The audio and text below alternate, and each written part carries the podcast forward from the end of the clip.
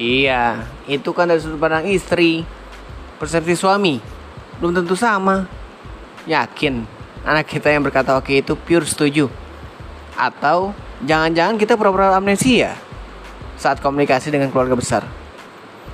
Ikhtara Talks akan berisi celotehan ringan tentang keluarga dan keseharian yang biasa kita temui dari sudut pandang keluarga kami tentunya.